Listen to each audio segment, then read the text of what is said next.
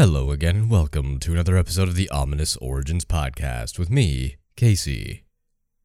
Of course, this episode is still brought to you by the wonderful people over at morbidlybeautiful.com. Go check out Morbidly Beautiful right now for all your horror pop culture needs, from reviews to top 10 lists, and well, everything in between. They also have a great library of podcasts that you should go check out after you listen to this episode here. It's growing and growing and growing, and it's just getting bigger and better almost every week, so go check that out too.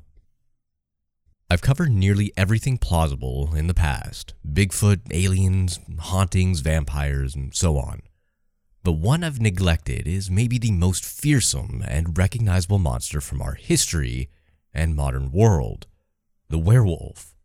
Sure, I'd covered a very specific werewolf myth in the past, but it didn't do the creature justice as a whole. So now I will cover it. Every myth has its beginnings, and where better to start than with a good old fashioned origin story? This is King Lycaon, potentially the world's first werewolf. Ominous. Ominous. It is an adjective. Sounds like someone breathing.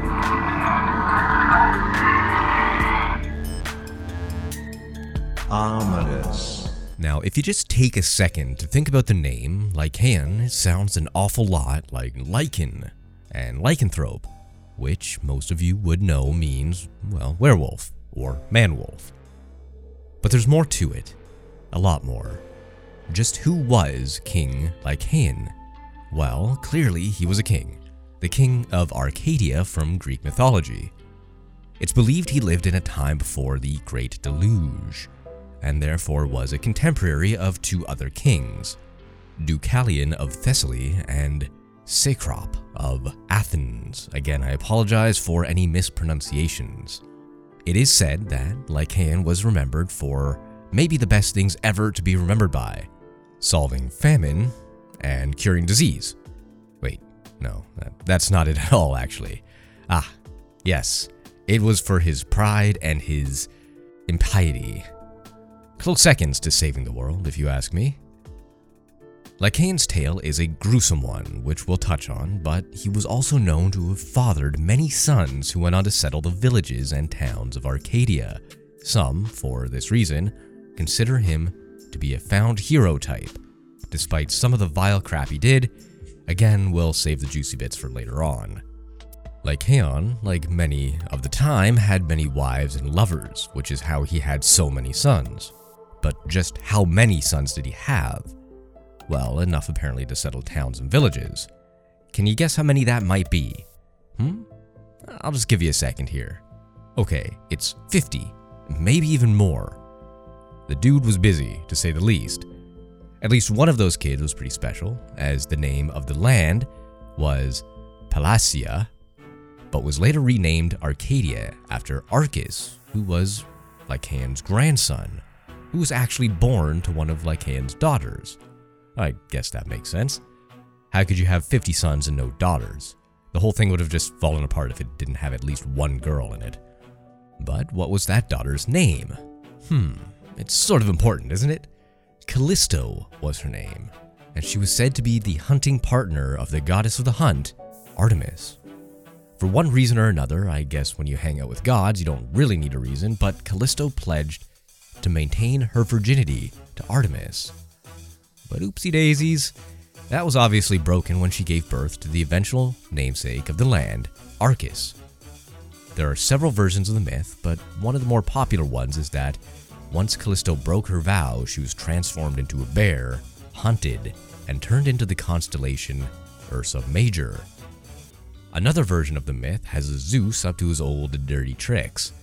He disguises himself as Artemis to seduce Callisto, and when the pregnancy is revealed, Callisto naturally blames Artemis. Though it should have been pretty fishy when Artemis, a goddess, impregnates a woman. Though I'm not 100% caught up on the relations and how powers of the Greek gods kind of work in that sense. So maybe the goddess had the power to get women pregnant? Anyway, There are a few other versions of the story with small tweaks to them, but what you need to know is that Callisto was always turned into a bear and hunted. But what about Lycaon himself? I mentioned earlier that he committed some vile acts during his time, so let's touch on one or two of those now, shall we? Remember, vile acts back then in ancient Greece are a little different than they are today. Nevertheless, Lycaon became the ire of Zeus, which is never a good thing. And unlike Callisto, Lycaon's downfall was his own fault. Again, there are many versions of this story, like many Greek tales, but the most famous comes from the Metamorphosis by Ovid. In this version, Zeus had heard rumors of a quote, infamous report of this unholy age, and decided to visit the world in human form. Nearing nightfall, Zeus reached Arcadia and revealed himself as a god to the people. Of course, the people prayed and worshipped at his feet. After all, Zeus, the granddaddy of all the gods, paid them a visit. You best get on your knees and pray. Though not all felt blessed to be in the presence of a god. Yep, enter Lycaon. Out of some jealousy or something of that nature, thought it was best to mock the populace's pious vows and said that a quote, fair experiment will prove the truth if this be God or man. Literally, the worst thought one could utter aloud at that time. I mean, I can't think of a worse thing to do, unless you're looking to get punished in some extremely creative way. What was this experiment, you're surely wondering? Well, he planned on killing Zeus in his human form while he slept. Simple enough, isn't it? Well, he also fed Zeus human meat during a meal. You know, presumably because they were out of beef? Hey, where's the beef? Huh. Maybe that slogan's a little bit older than we first thought. Anyway, according to Ovid, quote, he cut the throat of a Molossian hostage that was sent to him, and partly softened his still quivering limbs in boiling water, partly roasted them on the fire that burned beneath. The dish was served to Zeus, but, you know, Zeus, he was, is, a god. Semantics don't matter here. And he knew what Lycaon was trying to do. So what does a furious god of thunder and lightning do? He destroys Lycaon's house with thunderbolts. Duh. But old Zeusy boy wasn't done there, of course. After all, there's nothing quite like the scorn of a god. Lycaon was, you guessed it, transformed into a wolf. These gods and their transforming of people, I just don't get it, but whatever. Quote, Terror struck, he took to flight, and on the silent plains is howling in his vain attempts to speak. He raves and rages in his greedy jaws, desiring their accustomed slaughter. Turn against the sheep, still eager for their blood. His vesture separates in shaggy hair, his arms are changed to legs, and as a wolf, he has the gray locks, the same hard face, the same bright eyes, the same ferocious look. If that doesn't describe a werewolf, I don't know what does. But there's more. Near the end of the tale, Ovid has Zeus remark, quote, Thus fell one house, but not one house alone deserved to perish. Over all the earth ferocious deeds prevail, and men conspire in evil. Let them therefore feel the weight of this dreadful penalty, so justly earned. For such hath my unchanging will ordained. This was most likely a not so subtle warning to not do evil crap. You never know what might just piss off a god, so it's best to just don't. The myth does have a couple alternative versions, however, and this popular one is more about Lycaon's army of children. The story goes here, which is from the Bibliotheca of Pseudo Apollodorus from roughly the 1st or 2nd century AD, that it was Lycaon's kids who were filled with pride and impiety. Same as before, Zeus takes the guise of a man to go check out what's going on in the moral world. The sons, who are filled with hospitality at first, offered the god a slaughtered male child of the natives, whose bowels they mixed with the sacrifices and set before him. This was at the order of Maenalus. Zeus, well, he wasn't pleased. In fact, it said that he was downright furious, and in good old Zeus fashion, blasted them with thunderbolts. However, there is a silver lining. The youngest son, Nicitimus, was spared as Gaia was quick enough to lay hold of the right hand of Zeus to appease his wrath. Nicitimus eventually succeeded Lycaon as king, and it was during his reign that the Great Deluge occurred, which some would argue was Zeus's punishment for the Lycaon's other sons. The last version of the legend is from the Pausanias description of Greece, which was written around the 2nd century AD. The story differs from the two previous, having Lycaon not actually tried to serve a god human flesh. No, instead he sacrificed a baby, because that's better, I guess. A quote from the passage reads, quote, Lycaon brought a human baby to the altar of Zeus Lycaeus and sacrificed it, pouring out its blood upon the altar.